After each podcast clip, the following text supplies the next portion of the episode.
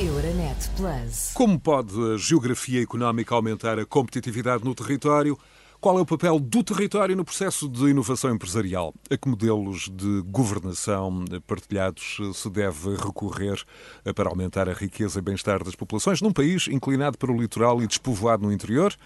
E de que maneiras se deve estudar de forma integrada a localização das empresas e fixá-las depois, criando condições para que permaneçam num território e contribuam eh, para a sua competitividade? São eh, perguntas e dúvidas para esclarecer a seguir com o economista Sérgio Leal Nunes professor do Instituto Politécnico de Tomar, um dos maiores especialistas portugueses em políticas de desenvolvimento territorial, com investigação académica em áreas como a economia urbana, economia do território e inovação e também economia do imobiliário. Professor Sérgio Leal Nunes, bem-vindo a esta edição do Decidir Europa. Muito obrigado pela disponibilidade.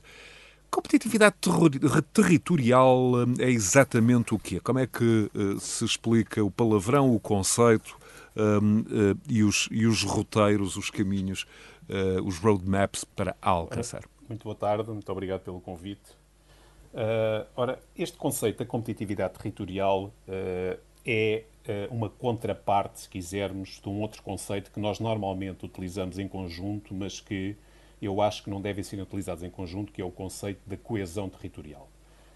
e se nós pensarmos nas dinâmicas de desenvolvimento regional, nós podemos desagregá-las procurando combinar esta tal de competitividade territorial, que é muito mais do que a competitividade das empresas. Quando nós olhamos para dentro de uma empresa, nós temos os departamentos, temos os investimentos, temos a, os ganhos da cota de mercado, temos as qualificações da população, de, de, do emprego, etc. E já de si é muito complexo construirmos uma empresa para, em condições de concorrência com outras empresas, e esta concorrência é cada vez mais internacional, ser capaz de ganhar cotas de mercado, criar emprego qualificado, inovação, etc. Do ponto de vista territorial, isto é muito mais complexo e já lá vamos uh, mais à frente a essa complexidade.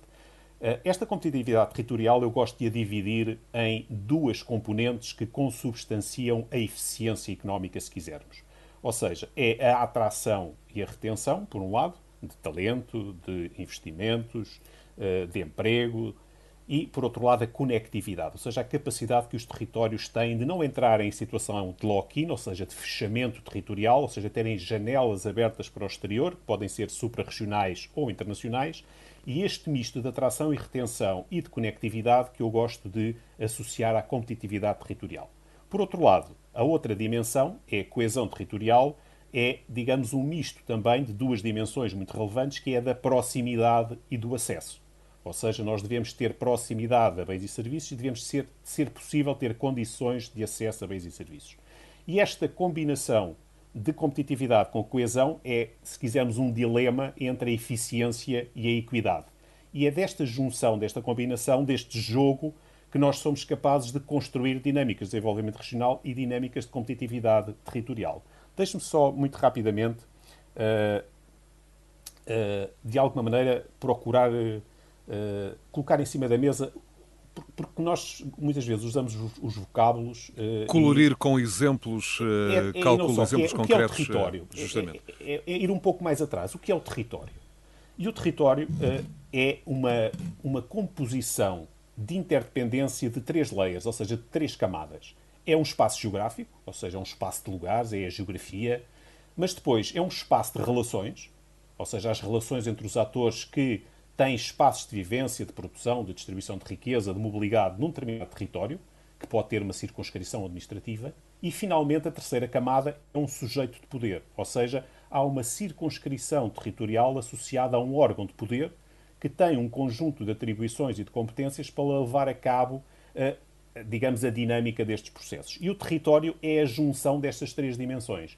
Daqui nós compreendermos que a complexidade associada ao desenvolvimento e à competitividade territorial é muito maior do que associada à competitividade empresarial, porque as empresas são apenas uma, são apenas, não desvalorizando o papel das empresas, mas são apenas um dos atores que nós temos uh, a, digamos, a tentar, a tentar atingir os seus objetivos dentro de um determinado território. Nós temos lá depois as autarquias, temos as, as famílias, temos as outras organizações, temos as instituições de ensino superior, temos organizações não governamentais, temos associações uh, comerciais, uh, de serviços, etc. E esta complexidade, porque reparem, estes atores que estão a trabalhar sobre o território têm objetivos distintos, têm estratégias distintas, têm graus de mobilização distintos.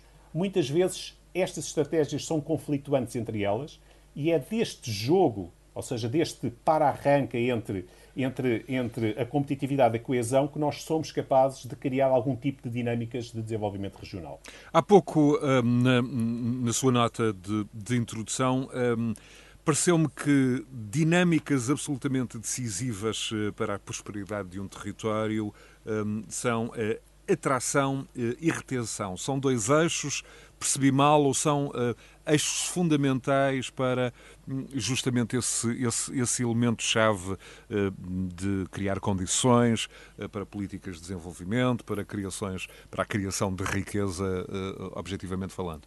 são, são, como muito bem disse, eixos fundamentais. A atenção e a retenção uh, e, e, também a geração de riqueza, mas essa é uma consequência. Ora, nós podemos olhar para a atração e para a retenção, uh, ou vamos procurar olhar uh, de, duas, de dois ângulos de abordagem.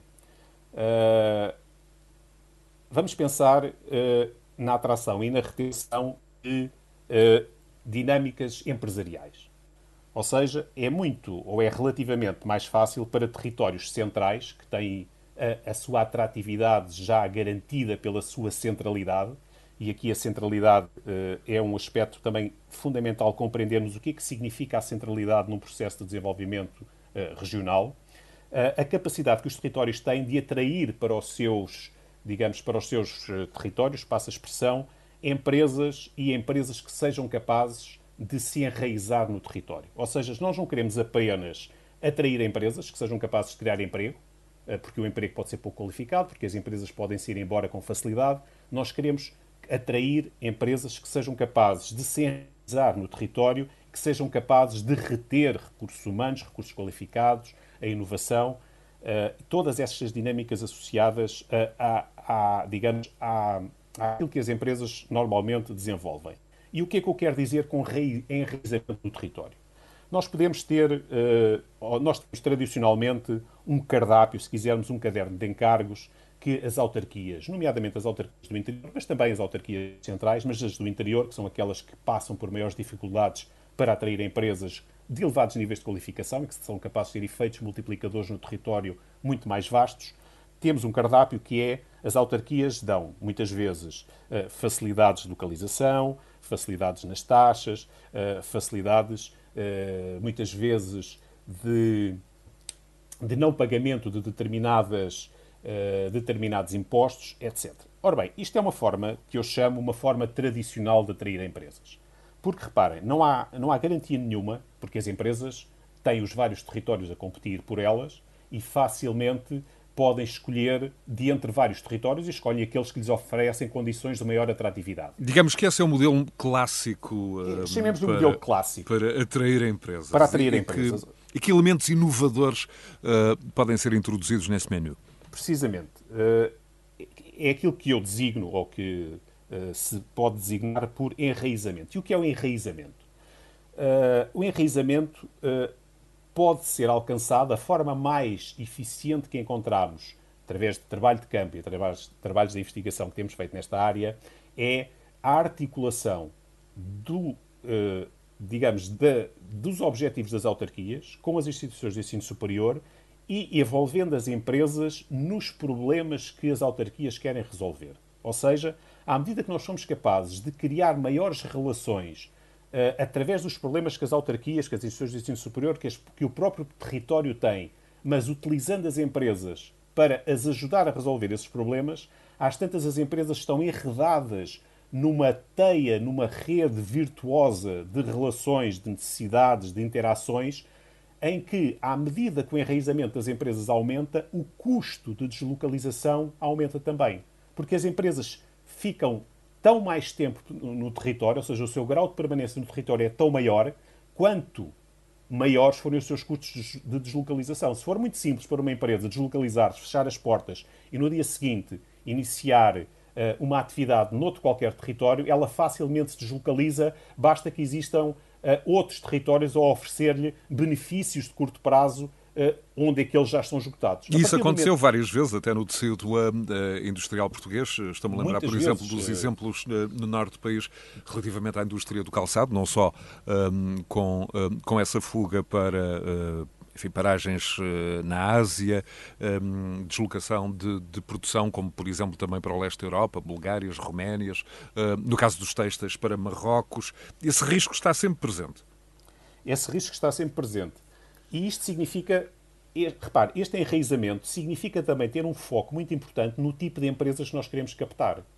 Porque se são empresas que não têm necessidade de se interrelacionar com os outros atores do território, ou seja, que são capazes de levar a cabo os seus processos produtivos baseados em mão de obra uh, muito pouco qualificada, de pouco valor acrescentado, que são capazes de fechar as portas, de trabalhar lá dentro, as pessoas saem. Muitas vezes nós ouvimos aquelas notícias, nomeadamente no têxtil e no calçado, onde temos de repente 300 ou 400, 400 pessoas à porta de uma empresa uh, e nós nem sequer sabíamos o que é que aquela empresa fazia ali. Nós não tínhamos a mínima ideia o que é que aquela empresa fazia. Isto significa que o enraizamento só é possível se houver estruturas, e esta é outra dimensão de inovação que as autarquias estão a começar a desenvolver, que é terem estruturas profissionais de atração empresarial. Ou seja, a atração empresarial não é apenas esperar que as empresas venham bater à porta de, dos, dos, presidentes de Câmara e que lhes venham perguntar uh, que tipo de benefícios é que as câmaras têm disponíveis para que as empresas se localizem, é um trabalho de prospecção, de entendimento das como funcionam as cadeias mundiais de valor e o que é que nós queremos trazer para o nosso território. E a partir desse. desse, desse... Está também a descrever-me, enfim, de alguma forma implicitamente, a figura do autarca como uma espécie de, de, de diplomata, de, eh, enfim, de, de, ator, de agente, de, de uma certa diplomacia de negócios, aqui quase como um elemento facilitador do investimento uh, uh, para, para, para os seus territórios. É também essa, essa a figura e enfim, dou o exemplo do, do autarca ou do Presidente da Câmara, mas pode ser evidentemente extensivo um, ao, ao, ao, tecido autárquico e a uh, departamentos específicos nas câmaras municipais. Uh, de resto, são as câmaras municipais, as autarquias tendem a ter agora já um, o gabinete uh, do empresário, o gabinete empresarial.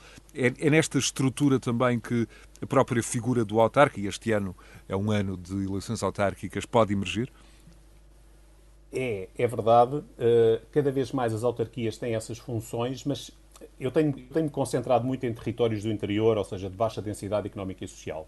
E uh, as estruturas autónomas das autarquias uh, são muito reduzidas, o seu, o seu pessoal é muito reduzido, os seus, os seus recursos são muito exíguos e é muito difícil levarem a cabo isto. E daí também a relevância que tem esta articulação com as instituições de ensino. Já agora, professor Sérgio eh, Leal Nunes, que exemplos conhece e pode aqui, evidentemente, citar de boa governação autárquica nesta linha, nesta interseção das estratégias de atração e de retenção, ehm, com, até com e sem, eh, enfim, enraizamento territorial das empresas? Ehm, sei que tem desenvolvido projetos, enfim, no âmbito do ecossistema económico e social de Tomar e Médio Tejo, até na órbita do, do Instituto Politécnico. Que exemplos, eh, eh, para quem nos segue, podem, podem ser avançados?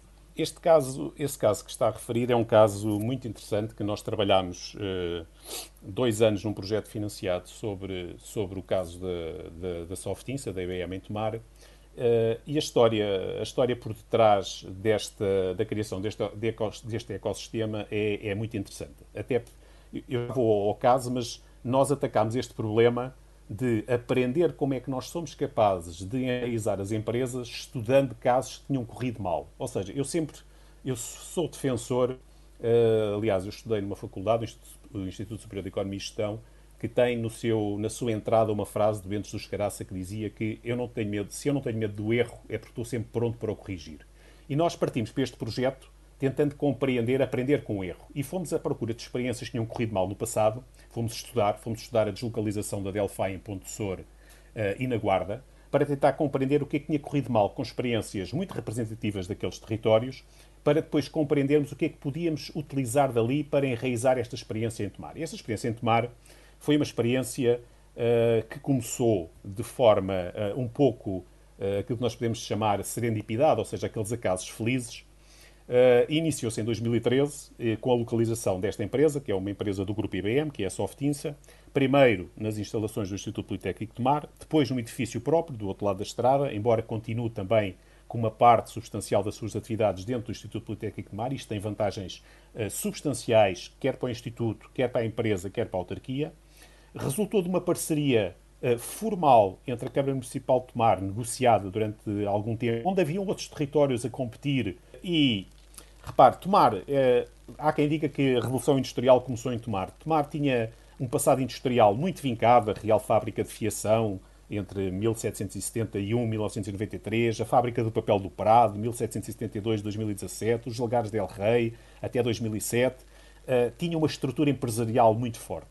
Mas sofreu um processo de desindustrialização estrutural, teve muitas dificuldades em modernizar-se, foi pela via mais fácil que a generalidade do território português também foi. Depois, se quiser, podemos falar do erro político e económico que foi esta hiperespecialização no turismo eh, que Portugal teve. Especializou-se em, em, turismo e em comércio. Uh, e acrescentou a esse De resto, fator... é esse exemplo também, um outro exemplo do interior, uh, uh, a área têxtil e de fiação na Cova da Beira, em particular no Fundão, na Covilhã, também com uma tradição, introduzindo uma, uma, uma tradição histórica que em muitos aspectos foi descontinuada, noutros não. E esse exemplo que muito bem acabou de referenciar também tem em si um dos principais problemas estruturais que esta região também se confronta, que é o decréscimo demográfico uh, estrutural uh, que este território tem. Uh, aliás, isto é um exemplo nacional. Deixe-me, por exemplo, dizer-lhe que 75%, ou seja, 230 dos 308 conselhos, perderam população entre 2010 e 2018. E 43% destes conselhos, em termos nacionais, perderam mais de 15% da população. Nós vivemos uma verdadeira tundra demográfica em Portugal é, é um dos aspectos que depois poderemos falar mais à frente. E, e, que tem uma relação direta com a perda de centralidade regional, ou seja, os territórios mais dinâmicos são territórios mais centrais. Já falaremos um pouco dessa centralidade regional quando falarmos da demografia. Ora bem, face a este cenário, a autarquia, em articulação com o Instituto Politécnico de Tomar, tem vindo a conceber uma estratégia que nós designamos de Tomar Smart Human City, ou seja, uma cidade uh, inteligente, uma sociedade conectada, uma sociedade tecnológica, mas essencialmente uma sociedade humana, onde é possível viver e nós compreendemos aquilo que nos determina e aquilo que nos faz humanos, e decidimos, uh, foi decidido uma estratégia de atração de empresas uh, com determinadas características. E a Softinsa foi, digamos, a primeira pedra. A Softinsa é uma empresa muito relevante do grupo de IBM uh, e foi, digamos, a primeira pedra desta desta estratégia que eh, nós avaliámos em 2019. 2013 foi o ano eh, de localização inicial e nós, entre 2017 e 2019, desenvolvemos um projeto eh, financiado pela FCT, onde fizemos um estudo quer do processo de localização, quer dos, dos principais impactos que esta experiência tinha trazido para o território. E chegámos a resultados muito interessantes, ou seja, esta empresa tornou-se num dos maiores empregadores uh, do Conselho. Neste momento tem à volta de 330, 370 postos de trabalho e só não tem mais porque não temos espaço para acolher uh, o acréscimo de, uh, de, digamos, de emprego que esta empresa seria capaz e que ultrapassou muito a expectativa que a própria empresa tinha na fase inicial de localização. Estavam previstos a criação e já se considerava muito uh, ambicioso a criação de 100 postos de trabalho um ano depois, e neste momento nós ultrapassámos muito, em muito, estamos perto dos 400 postos de trabalho.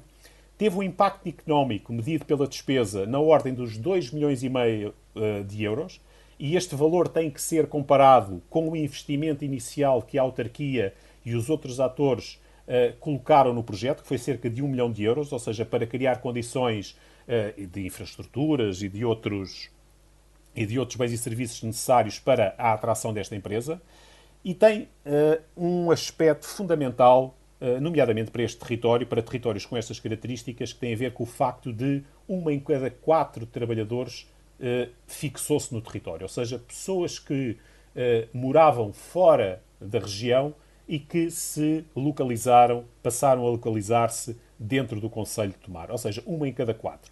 Depois temos um segundo grupo de efeitos uh, muito importantes, e este é o efeito, é uma das, digamos, das, das faces daquilo que nós chamamos o enraizamento, que foi a criação um efeito reputacional para o território. Porque a questão foi, uh, ora bem, se nós temos um território como Tomar, que já teve uma tradição industrial elevada, mas que neste momento uh, vive do turismo e do comércio, o que é que leva uma empresa como a IBM a querer localizar-se em Tomar? E isto criou um efeito reputacional nas outras, no território que teve um impacto muito positivo noutras empresas. E nós, neste momento, temos, no âmbito também, ou seja, dentro da localização do Politécnico de Tomar e nas suas, uh, digamos, dependências e noutras, uh, noutras uh, escolas, nomeadamente também em Abrantes, temos a Compta, temos a TechFrame, temos a Critical Software, temos a Sketch Pixel, ou seja, temos um conjunto de empresas que estão a começar a construir e que estão todas interligadas e trabalham em articulação. Esse, esse, esse exemplo um, uh, reputacional de imagem, digamos assim, é replicável e é extensível uh, a outras áreas uh, industriais? falou aí de de empresas ligadas à informática e à tecnologia de ponta, mas isso também, esses nichos, nichos da excelência, essas bolsas industriais da excelência, eh, são replicáveis eh, noutros territórios. Estou-me a lembrar, assim, por exemplo, da, da aeronáutica em Évora, à volta da Embraer. Em Ponte. De escolas de pilotagem em Ponte Sor, justamente. Agora também eh, uns eixos eh, de, de, de, escolas de pilotagem que se anunciam para Bragança, alta tecnologia, tudo isto é, hum, no fundo, eh, replicável em várias regiões do interior do país, não necessariamente do interior, mas em particular do interior. Isso é verdade, é verdade, e se reparar, todas essas experiências articulam autarquias, atores empresariais e instituições de ensino superior. Eh, é uma fórmula que está a começar uh, a produzir resultados, ou seja, por necessidade. As autarquias, ou seja, os recursos são cada vez mais escassos, uh, têm utilizações alternativas. As instituições de ensino superior também sofreram muito com os cortes orçamentais da, da anterior crise. Uh, por necessidade, abriram-se aos territórios, por necessidade, as autarquias foram procurar articulações com as instituições de ensino superior e uh, foi possível criar, em, num conjunto já assinalável de territórios de baixa densidade, experiências muito relevantes e que estão a criar novas dinâmicas, que estão a criar, uh, que estão a conseguir uh, reter. Mas essas novas dinâmicas eh, de retenção e de criação de riqueza eh, são sobretudo fruto dessa, dessa experiência hum, e, dessa, e dessas políticas de proximidade eh, e têm pouco respaldo, pouca cobertura, por exemplo, da administração central. Eu estou-me a lembrar de fatores como incentivos fiscais ou outros que podem, de alguma forma, promover o crescimento e o investimento no interior. Como é que tem estado esse balanço entre o esforço que é feito no plano das autarquias um, e depois uh, o que é feito no plano da administração central. Há aqui um déficit a corrigir? Uh, eu sou relativamente crítico sobre a articulação da administração central com as administrações uh, locais relativamente à atratividade empresarial. Ou seja, o que nós sabemos é que uh, as entidades com competências para atrair investimento para Portugal são filtros que uh, muitas vezes não uh, utilizam princípios da racionalidade económica e social para fazer chegar os investimentos aos territórios. A experiência que eu tenho é que estas, estas iniciativas têm sido essencialmente levadas a cabo por empresas, também é preciso que se diga, ou seja, temos que ser sinceros até para compreender e, acima de tudo, para não nos enganarmos a nós próprios. O que é que estas empresas que nós podemos chamar, uh, quer dizer, aquilo que elas fazem nestes territórios ainda não é tecnologia de ponta, é tecnologia uh, bastante avançada e são serviços bastante avançados, mas que beneficiam de quê? Beneficiam daquilo que nós podemos chamar um prémio salarial. Ou seja, estão, encontram-se numa proximidade de 100, 150 km numa grande área metropolitana e essa localização permite-lhes, uh, digamos, absorver mão de obra, trabalho, emprego muito qualificado das instituições de ensino superior, com um prémio salarial que lhes compensa manterem-se naquele território.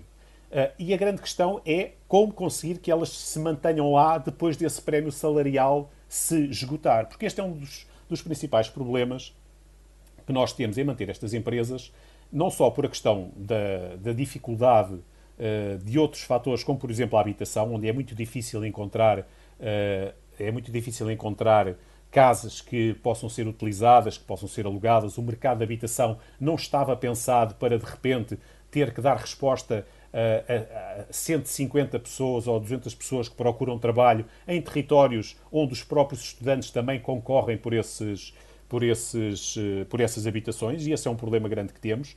Mas depois temos outro problema que é, uh, e que isso está-se a, está a verificar em Tomar, está-se a verificar certamente noutros territórios com estas características, que é o mercado de trabalho é um mercado, é um mercado de trabalho, nomeadamente o mais qualificado, que se esgota rapidamente.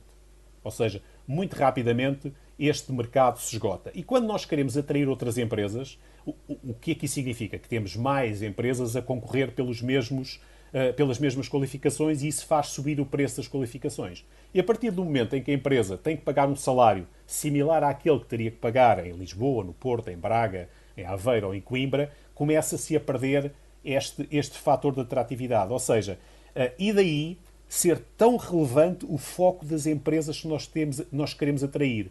Porque isto é como aquelas, aquelas experiências em que nós só podemos dar um tiro, não podemos falhar muitas vezes. Temos que falhar cada vez melhor, mas não podemos falhar muitas vezes. Uh, e, e, esta experiência tem sido, tem sido muito importante. E noutros territórios, imagino que uh, se passe Muito precisamente bem. o mesmo. E nesse contexto de, de dar o tiro uh, e de não falhar muitas vezes ou de não ter uma, uma, uma segunda oportunidade para causar uma, uma primeira boa impressão, como é que olha uh, para o, plano de recuperação e resiliência e o seu olhar para o interior daquilo que, que vai conhecendo? Uh, e de resto, agora também que uh, surgem, surgem mais detalhes, por exemplo, do que a Grécia vai fazer também do seu próprio plano de recuperação. apesar de tudo, são um, valores distintos. a própria, o próprio Expresso, este fim de semana, diz que se os portugueses chamam bazuca um plano de recuperação de 16,6 mil milhões, o que é que os gregos eh, irão chamar a um plano de 30,5 mil milhões, provavelmente míssil. Isto tem a ver com o potencial de crescimento um, deste, deste plano na Grécia, que a própria Comissão Europeia calcula ser entre 7% a 18%. Mas, no fundo, o que lhe pergunto é, um, em contra a atenção deste plano do PRR eh, para os territórios de baixa densidade, eh, para, para o interior, e o que é que podia ter sido feito no sentido de multiplicar os fundos? Uh, aquilo que eu sei, ou aquilo que eu acredito, é que os territórios do interior nunca, nunca foram sempre secundarizados face ao modelo de crescimento económico que se instalou, uh, digamos, no nosso país e que é também uma consequência de modelos económicos mais globais que favorecem especializações em funil, em que não há uma relação, em que nós não compreendemos o que é, que, está a acontecer com o todo, e o território, uh, os territórios do interior foram simplesmente uh, sendo sugadas as qualificações, até por via das mobilidades que nós criámos para as zonas litorais e para as zonas uh, mais próximas dos, grandes centros urbanos, e os territórios do interior foram ou seja, o ajustamento foi sempre, foi sempre sendo feito uh, pelo envelhecimento, uh, pela degradação das condições de vida e depois foi, de alguma maneira, dinamizado por uma política que para mim foi completamente errada. Eu sou altamente crítico da nossa hiperespecialização turística, que de alguma maneira deu um segundo fôlego ao, ao, aos territórios do interior, mas relativamente ao plano de resiliência e à Mas que, lhe, como... que lhe retirou, por exemplo, capacidade de, de, de, resistir a um choque, por exemplo, como eh, este que vivemos, o choque provocado por uma pandemia? Repare, uh, a minha questão com o turismo, às vezes as pessoas uh, dizem-me com quem eu falo e com quem eu converso e com quem eu mostro crítica, tenho escrito sobre isto e tenho trabalhado sobre isto, uh, o que é que eu tenho contra o turismo? E a verdade é que eu não tenho nada contra o turismo. Eu tenho é, o, o, Porquê é que eu acho que foi um erro político uh, e económico, essencialmente um erro económico, que depois com consequências sociais, esta hiperespecialização no turismo? Repare, o, o turismo é aquilo que nós chamamos uma atividade frágil. O Nassim Taleb, em 2012, escreveu um livro, depois, imediatamente a seguir ao, ao Cisne Negro. O autor de Cisne Negro, justamente. É, ele escreveu um livro chamado Antifrágil, onde ele chamava a atenção para um conjunto de atividades que beneficiavam da desordem. Ou seja, que tinham suficiente flexibilidade para, perante crises uh, assimétricas e inesperadas, de se manterem em funcionamento e de serem capazes de se reinventarem. Se nós pensarmos bem, o turismo não é uma atividade antifrágil. Aliás, é uma atividade muito frágil. Foi a primeira a sofrer. Uh, tem níveis de qualificação, uh, digamos, da sua mão de obra muito baixos. vai ser das últimas atividades, digamos, a arrancar. Eu costumo dizer, em tom de, de provocação, para me darem um exemplo de um país da OCDE que dependa do turismo em que 16% do seu PIB está afeto ao turismo com um REFPAR, ou seja, com um, uma receita por quarto de 50 euros. Não há países desenvolvidos com este peso no turismo. Não é possível. E atenção, eu, eu estava a dizer que ele é antifrágil, que ele foi dos primeiros, que ele é frágil, que ele foi dos primeiros a sofrer, deu uma queda brutal. Aliás, saíram os dados hoje da conta satélite do turismo, onde neste momento as receitas do turismo caíram para metade face a 2019. Uh, e repare, este problema biológico, este problema do Covid, vai ter como consequência uma desincronização territorial dos ciclos económicos associados ao turismo. Ou seja, os territórios não vão recuperar todos ao mesmo tempo. Há pessoas que querem deslocar-se para determinados territórios e não vão ter autorização. Há outras pessoas que querem receber pessoas de determinados territórios que, que não têm autorização para viajar. Os próprios seja... especialistas dizem também que o turismo de massas vai dar lugar a um turismo muito mais restrito. É verdade, é verdade, e eu espero que sim. Aliás, eh, eu, nós temos desenvolvido uma investigação em que tratamos o turismo como uma singularidade territorial, ou seja, que tem um conjunto de características associada a recursos com determinadas eh, com determinados atributos, chamemos de perfeição e de coerência territorial, e são esses que devem ser uh, utilizados para desenvolver turisticamente os territórios e não de uma forma completamente massificada e completamente. Uh, Deixe-me dar-lhe um exemplo, outro exemplo relativamente ao turismo, para se compreender, e eu já vou à questão-chave do turismo, porque eu ainda não fui lá. Uh, vamos, olhar para, vamos olhar para a identidade. Ou seja, uh, as identidades, uh, relativamente ao turismo, a identidade é um fator de atração do turismo. Mas quando, uh, quando o nível de vida de, do território que recebe é muito diferente, ou seja, há uma diferença substancial relativamente a quem nos visita, o peso, digamos, chamemos da qualificação da procura, ou seja, do rendimento, modifica a identidade dos territórios que são visitados. Ou seja, isto não acontece na França, não acontece na Alemanha, não acontece na Inglaterra, porque quem visita estes territórios tem um nível de vida similar ou mais baixo. Ou seja, quando quem nos recebe tem um nível de vida muito mais elevado do que as populações locais, isso modifica intrinsecamente a identidade dos territórios, nomeadamente com a concorrência relativamente ao imobiliário, mas também relativamente às tradições, também relativamente à gastronomia, relativamente a um conjunto de aspectos, um saber fazer, um conjunto de tradições que são modificadas por porquê? Por se procurar alcançar o máximo de receita possível em função de quem nos visita.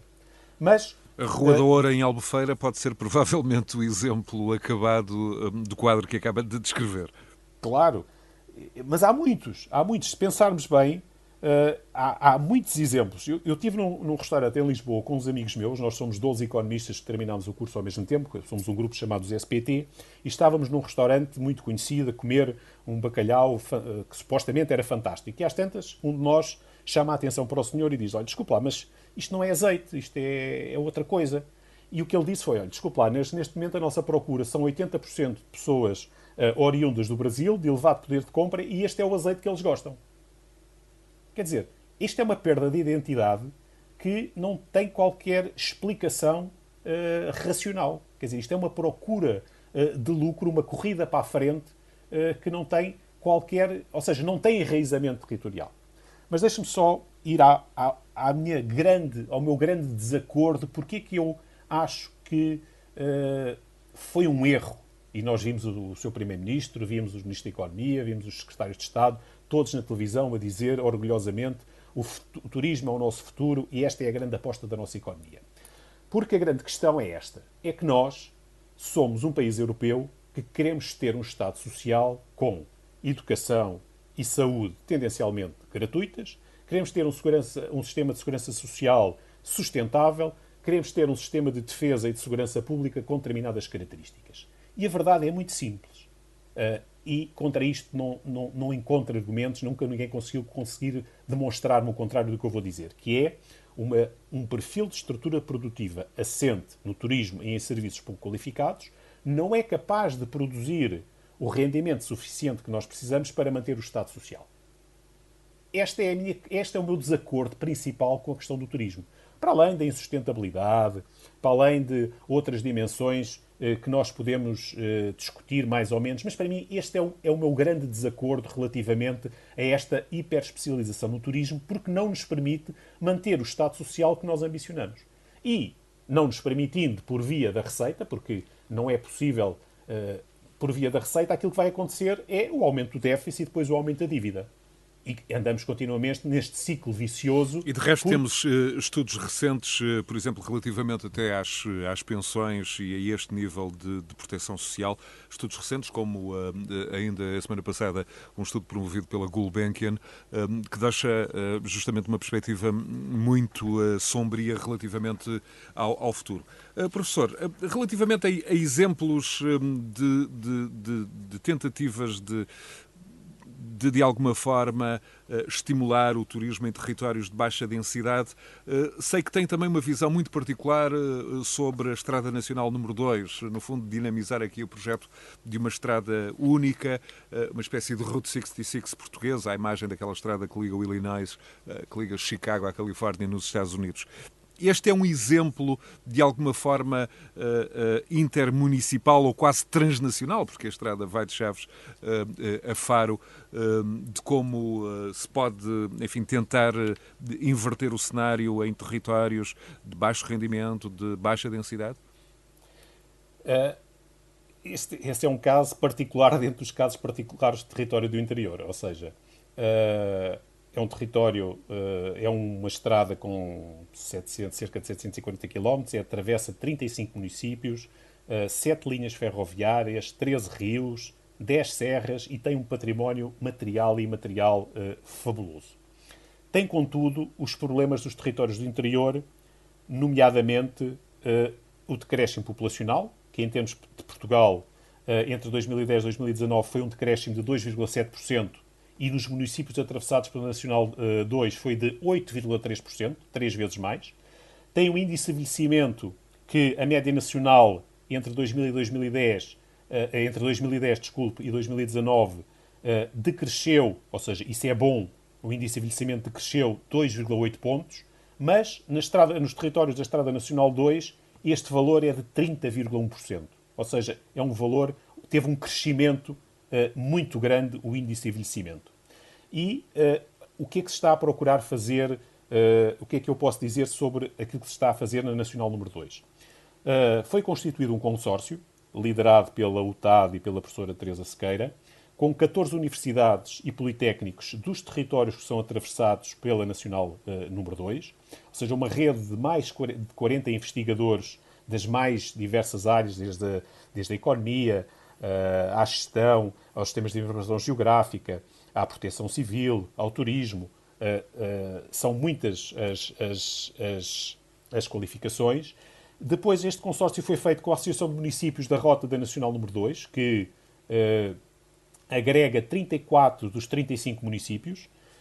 estão em negociações empresas que vão entrar, vão entrar para este consórcio, a Microsoft, a nós vai participar com o, aquilo que nós chamamos de Big Data, ou seja, os grandes grupos de dados que nos vão permitir trabalhar quase em tempo real, porque um dos problemas que nós temos relativamente às políticas que se desenvolvem nos territórios é que nós estamos a trabalhar normalmente sobre territórios que já não existem. O que é que eu quero dizer com isto?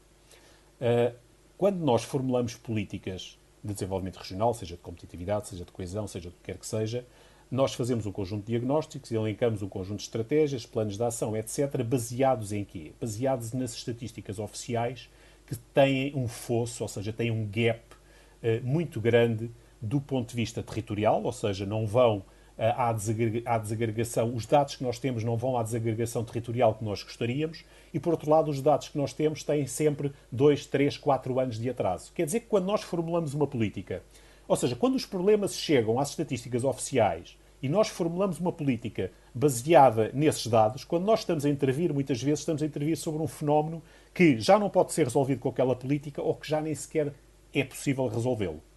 Uh, e este, esta, esta incorporação da nós e do Big Data vai nos permitir, de alguma maneira, a este grupo de investigadores trabalhar quase em tempo real em cima dos problemas que estão a acontecer uh, nos territórios.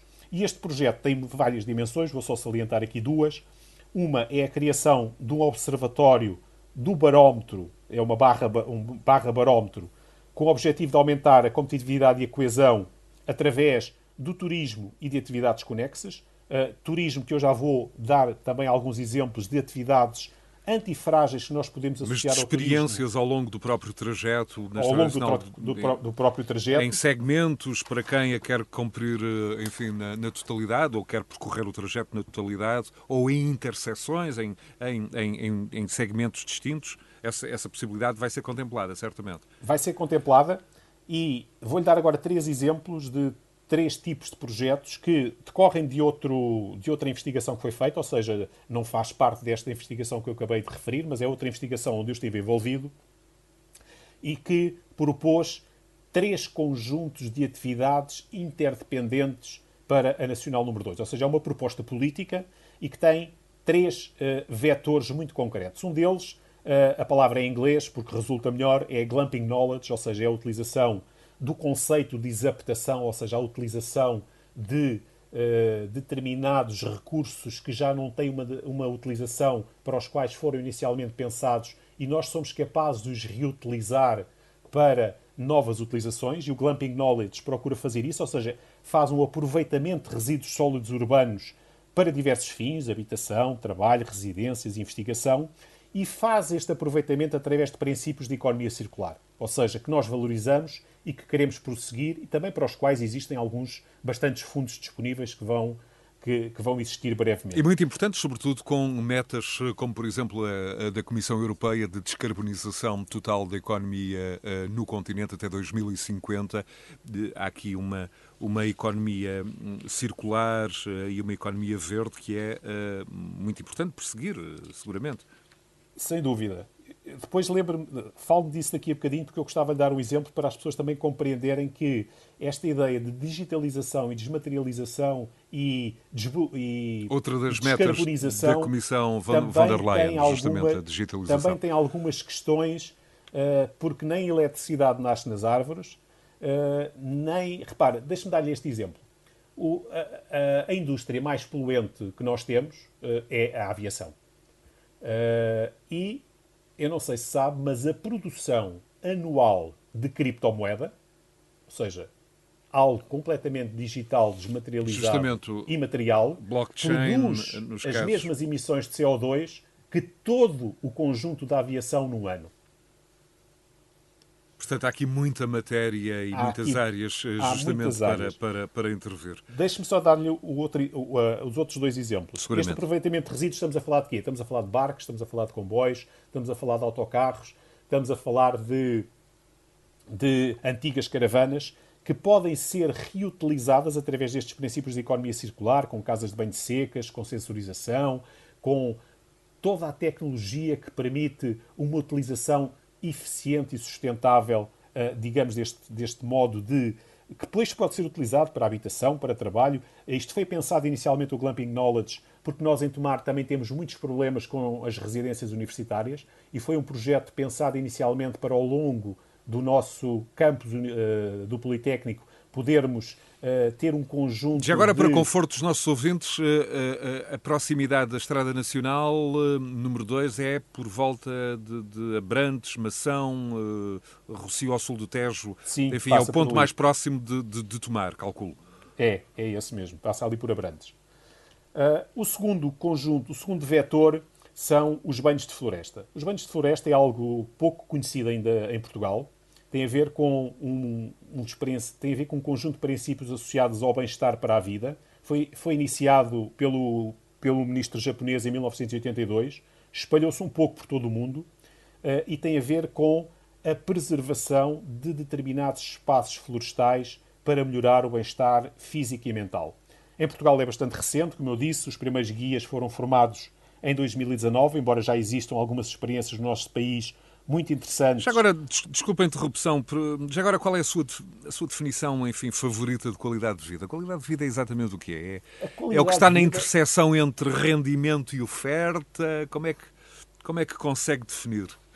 Repare, uh, eu gosto de definir qualidade de vida como a capacidade de aceder a um conjunto de bens e serviços associados às nossas aspirações. Ou seja, a palavra-chave aqui é acesso. E o acesso pode ser, pode, pode ser feito por via do rendimento ou pode ser feito por, por via, uh, digamos, em que, quando digo por via do rendimento, através do setor privado, ou pode ser feito através da disponibilização de bens públicos. Mas para mim, qualidade de vida está sempre associado com a capacidade que cada indivíduo tem de aceder a um conjunto de bens e serviços que uh, está relacionado com as suas aspirações. Qualidade de vida é também morar perto de um centro de saúde e ter médico de família. Precisamente. Aliás, esse é o exemplo da, da equidade que eu gosto de dar. Uh, eu moro em Óbidos neste momento e moro em frente a um centro de saúde. Não tenho médico de família. Há sete anos que moro aqui e repare, estou próximo, uh, mas não tenho acesso. Ou seja, a proximidade e o acesso nem sempre coevoluem em, em, em conjunto. Deixe-me dar-lhe agora o último exemplo relativamente, estávamos a falar dos banhos de floresta, só dizer uma coisa importante. Esta ideia dos banhos de floresta, que pode parecer pequenina ou pouco relevante, uh, neste momento já existem protocolos com a Altri Florestal, que é uma das maiores empresas florestais do nosso país, e que tem um conjunto de tesouros uh, fabulosos do ponto de vista florestais, e que, estão, e que está a disponibilizar estes espaços para utilização pública. Uh, e também estes banhos de floresta permitem o quê? Permitem uma articulação com a política de inovação e a política pública local. Ou seja, permite preservar e permite também associar esta ideia de bem-estar à contrapartida uh, deste modelo de, produção que nós vivemos nesta, nesta, nesta. Ou seja, nós se pensarmos bem, parecemos uh, ratinhos que estão à volta daquela roda e que lhes dá precisamente o alimento necessário para que eles continuem a sentir-se felizes a andar à volta daquela roda. O tradicional problemas... hamster no, no, no quarto do, dos, dos, adolescentes, pelo menos nos anos 80 e, e 90. Temos problemas de burnout, uh, temos problemas de, de, ansiedade, temos problemas de, de demasiadas horas de trabalho. Eh, porque vivemos num mundo hipercompetitivo, onde supostamente só existem empresas mortas e rápidas, eh, e as pessoas continuam a trabalhar 12, eh, 13 horas por dia, e estes banhos de floresta são uma contrapartida local para, digamos, alguma amenização, alguma humanização deste mundo completamente absurdo em que nós vivemos. A terceiro vetor são Uh, e há algumas experiências em Portugal fabulosas. Eu estive a ver um, um, um, programa que certamente também acompanhou sobre os nómadas digitais na Madeira. E a, a, a, este vetor era propormos uma rede de nómadas digitais ao longo da Nacional 2. Uh, eh, normalmente os nómadas digitais têm uma filosofia de vida diferente, ou seja, procuram trabalhar para viver em vez de viver para trabalhar. Uh, e são ativos para os territórios. Não só, eles são ativos para os territórios não só porque contribuem para a dinamização das economias locais, para a utilização dos recursos, para a utilização das infraestruturas, mas há aqui um aspecto fundamental que muitas vezes passa despercebido e, e que às vezes nós perguntamos porquê determinadas empresas fazem cooperações e fazem parcerias com outras empresas. E os nómadas digitais fazem precisamente esse papel, ou seja, eles são janelas locais para o mundo global. E isto permite uma fertilização uh, daquilo que acontece no mundo para territórios que não são centrais, ou seja, são territórios do interior, e estes resultados têm normalmente efeitos multiplicativos muito maiores.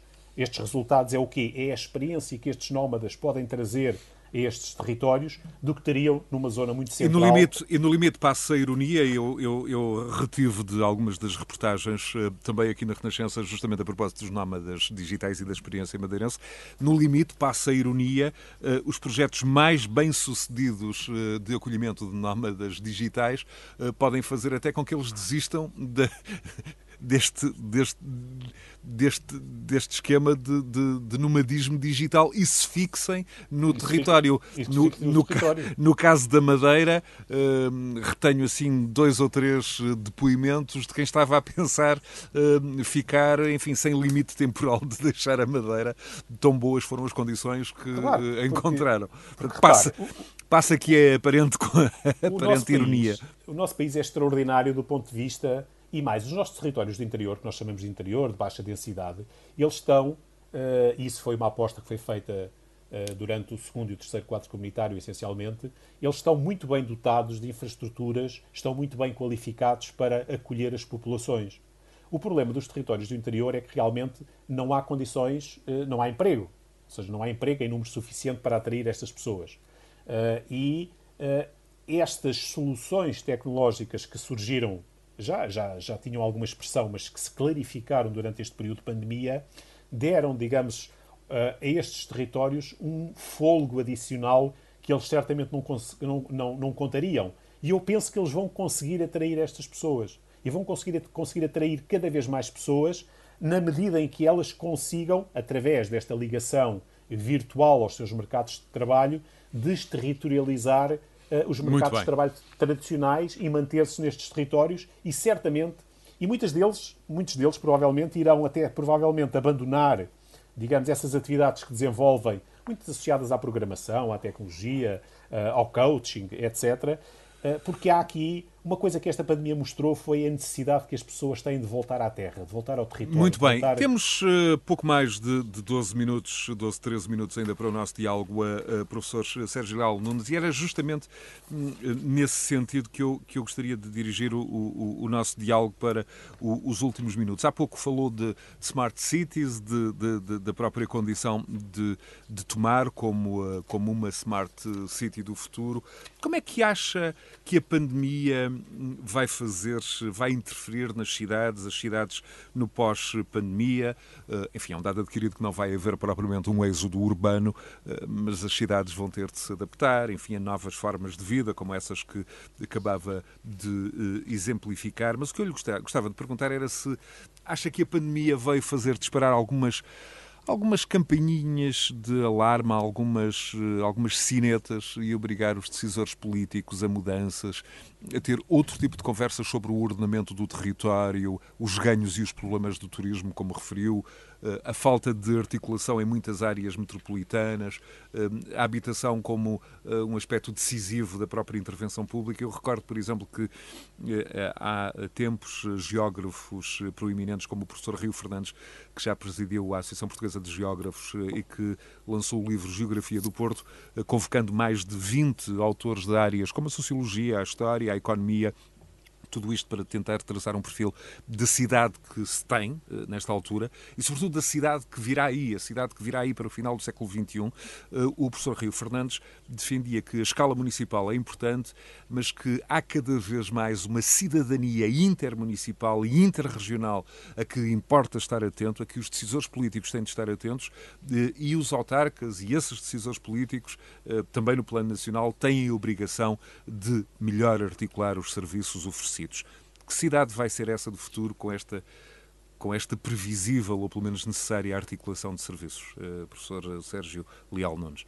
Uh, eu penso que em termos de. Porque nós temos um território muito desequilibrado uh, e essa, esta perspectiva das cidades, onde se agrega grande parte da população nacional, vai sofrer certamente alterações e essas alterações já se estão a verificar em algumas cidades do mundo, quer americanas, quer inglesas, quer alemãs, que têm a ver com alguma desocupação de zonas nobres das cidades, porque as empresas compreenderam que não precisavam de ter grandes espaços uh, alugados a preços exorbitantes por metro quadrado para levar a cabo uh, as suas atividades. Ou seja, isso vai modificar uh, certamente a forma como as cidades se organizam internamente e, digamos, esta, esta. Mas isto acontece muito nas áreas metropolitanas e nas cidades que estão interligadas, que é um problema completamente diferente do interior, que eu já vou falar um pouco. Porque aqui nós temos contiguidade territorial das atividades, temos as atividades pendulares com muito maior intensidade do que temos nas zonas do interior. e, digamos, o Covid veio, de alguma maneira, atenuar alguns congestionamentos uh, que se verificavam já de forma uh, completamente absurda, depois isto manifestando-se nos preços por metro quadrado das grandes cidades e que de alguma maneira eu penso que pode haver algum downgrade dessa, desse nível de congestionamento. Com Mas, benefícios óbvios, justamente para o interior, até desse, desse, desse ponto de vista, para as cidades, enfim, eh, sim, de, de menor densidade. O, o interior aí tem outros problemas, tem outros desafios para as políticas de organização do, terri do, do território e de coordenação territorial, porque uh, temos um problema de, da fragmentação dos mercados de trabalho. Uh, ou seja, os, os municípios temos. O, o, que é que nós temos dentro dos municípios? Temos uma grande percentagem da população que trabalha para as autarquias ou para as entidades que dependem das autarquias, depois temos algum comércio, alguma indústria, mas são mercados de trabalho que estão fragmentados, ou seja, não têm contiguidade, estão fechados sobre si próprios. Eh, eu chamo a atenção para, para um, um aspecto eh, curioso desta pandemia, porque tem a ver com aquilo que falou da coordenação intermunicipal. A, a, a coordenação intermunicipal, e nomeadamente o desenvolvimento de projetos de natureza supramunicipal, eh, tem vindo a ser promovida, quer pelas CCDRs, quer pelo, pelo, pelo Governo Central, quer pela própria União Europeia, como forma de uh, obtermos escala e obter, obtermos ganhos de eficiência, uh, não duplicarmos infraestruturas relativamente às várias, às várias autarquias. E as comunidades intermunicipais, as NUTS 3, têm servido como pano de fundo para levar a cabo estes projetos intermunicipais de coordenação intermunicipal. Mas depois nós temos uma pandemia global, temos uma pandemia cuja área de influência extravasa muito qualquer comunidade intermunicipal e a gestão que é feita desta pandemia é feita essencialmente ao nível das autarquias e muitas vezes das juntas de freguesia.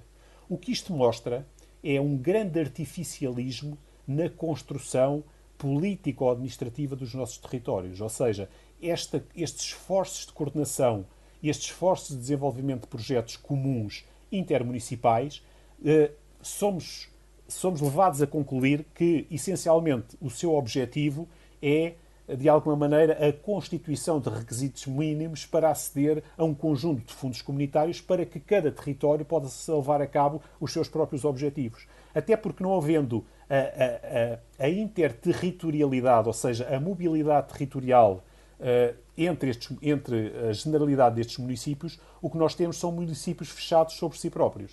Então lá é um está, uh, os decisores imenso. políticos, uh, as comunidades, uh, a academia, as escolas vão ter de conversar e muito nos próximos anos sobre o ordenamento do território. Sobretudo num, num país como Portugal, onde foram cometidos seguramente muitos, muitos erros.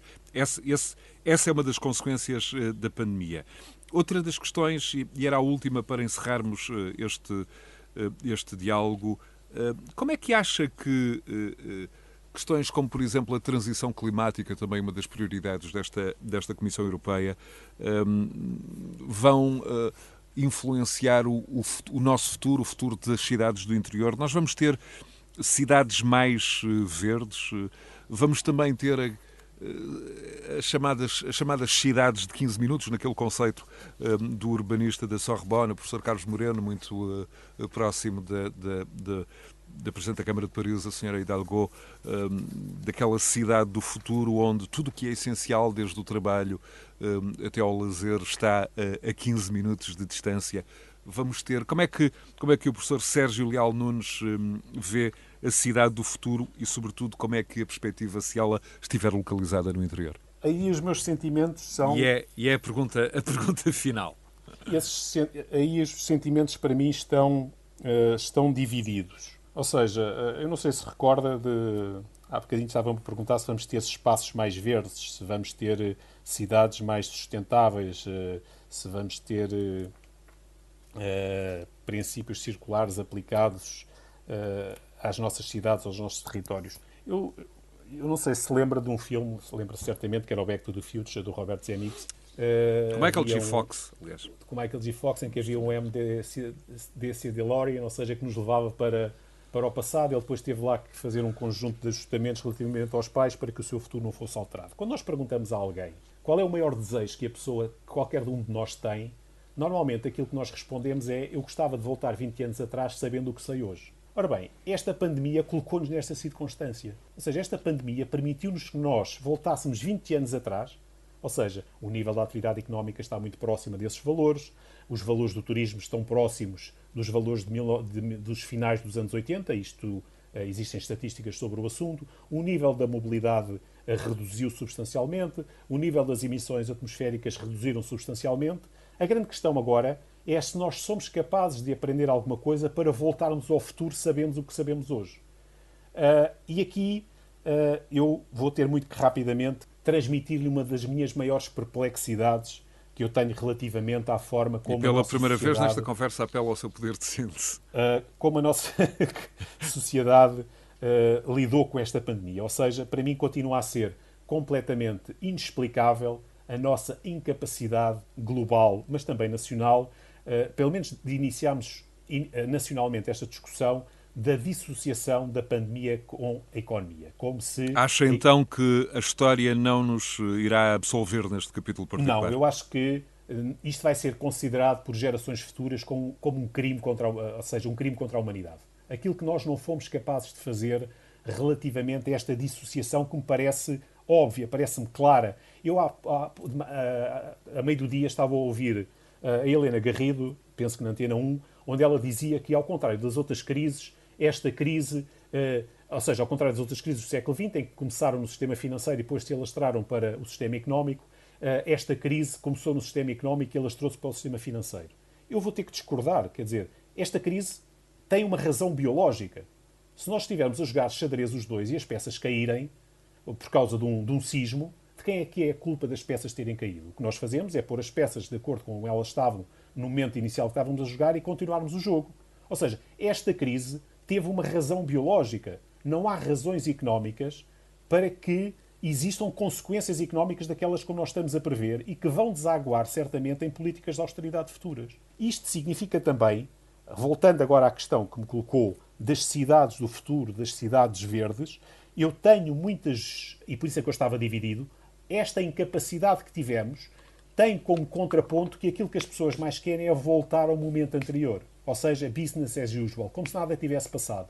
E a situação onde nós estávamos era particularmente difícil do ponto de vista ambiental, do, do ponto de vista social, ou seja, as desigualdades da nossa sociedade são completamente obscenas. E voltarmos à situação em que estávamos sem termos aprendido nada é muito pouco provável que venhamos a ter aquelas cidades verdes que nós gostamos ou que nós gostaríamos de pensar que era possível que viessem a acontecer. E essa seguramente é uma questão a que vamos eh, regressar numa próxima oportunidade em diálogo com o economista Sérgio Leal Nunes, é professor do Instituto Politécnico eh, de Tomar, é um dos mais reputados eh, especialistas portugueses em políticas de desenvolvimento territorial.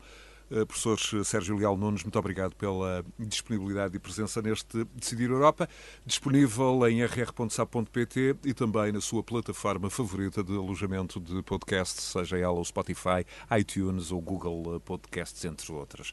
Até à próxima semana. Muito obrigado. Euronet Plus. Milano. Zagreb. Bruxelas. Sofia. Riga. Euronet Plus, a rede europeia de rádios para compreender melhor a Europa.